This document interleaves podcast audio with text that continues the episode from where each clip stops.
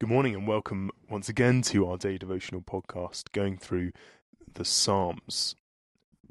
Today we're looking at Psalm 84 and reading just the first four verses, which Chris is going to read for us now. How lovely is your dwelling place, Lord Almighty! My soul yearns, even faints, for thy courts of the Lord. My heart and my flesh cry out for the living God. Even the sparrow has found a home, and the swallow a nest for herself, where she may have her young, a place near your altar, Lord Almighty, my King and my God. Blessed are those who dwell in your house, they are ever praising you. This is the intense language of love poetry. The psalmist finds the very courts of the temple to be beautiful, verses 1 and 2, not for their architectural virtues, but because God is there, we see in verse 2.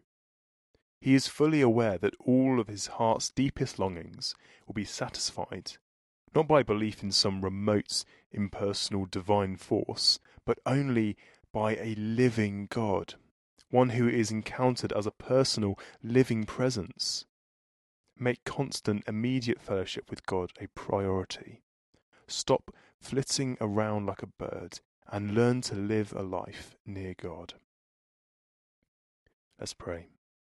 Lord, my fellowship with you comes and goes. My nearness to you waxes and wanes.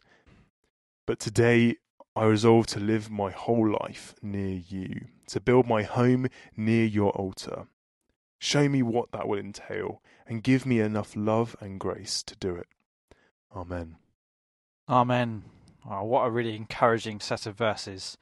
May you today uh, be yearning, fainting after the Lord, and may you find him and rest in his presence.